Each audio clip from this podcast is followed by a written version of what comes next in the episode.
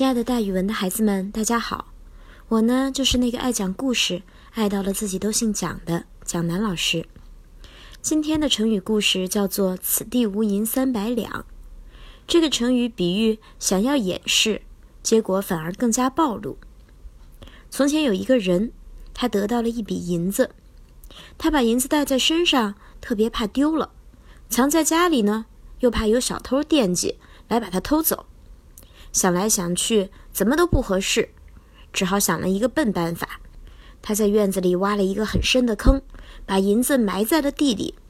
想了想，还觉得不够妥当，于是又写了一张大告示，上面写上“此地无银三百两”，也就是这个地方没有三百两银子。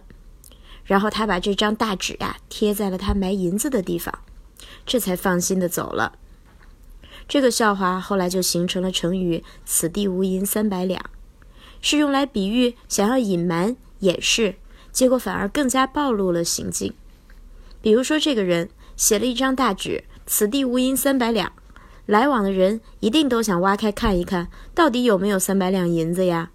意思相同的成语还有一个叫做“欲盖弥彰”，“欲”是想要的意思，“盖”呢就是掩盖，“弥”是更加的意思。张呢，就是明显，整个成语的意思就是想要掩盖干的事情，结果暴露的更加明显。咱们可以这样造句：家里的小弟弟非常天真，有一天他看到妈妈走过来，于是把两个手藏在背后，攥紧了小拳头，说：“妈妈，我并没有偷哥哥的糖吃。”大家本来没有注意糖的事儿，听到他这么说，反而心生怀疑，真是此地无银三百两呀。咱们也可以说，他真是欲盖弥彰。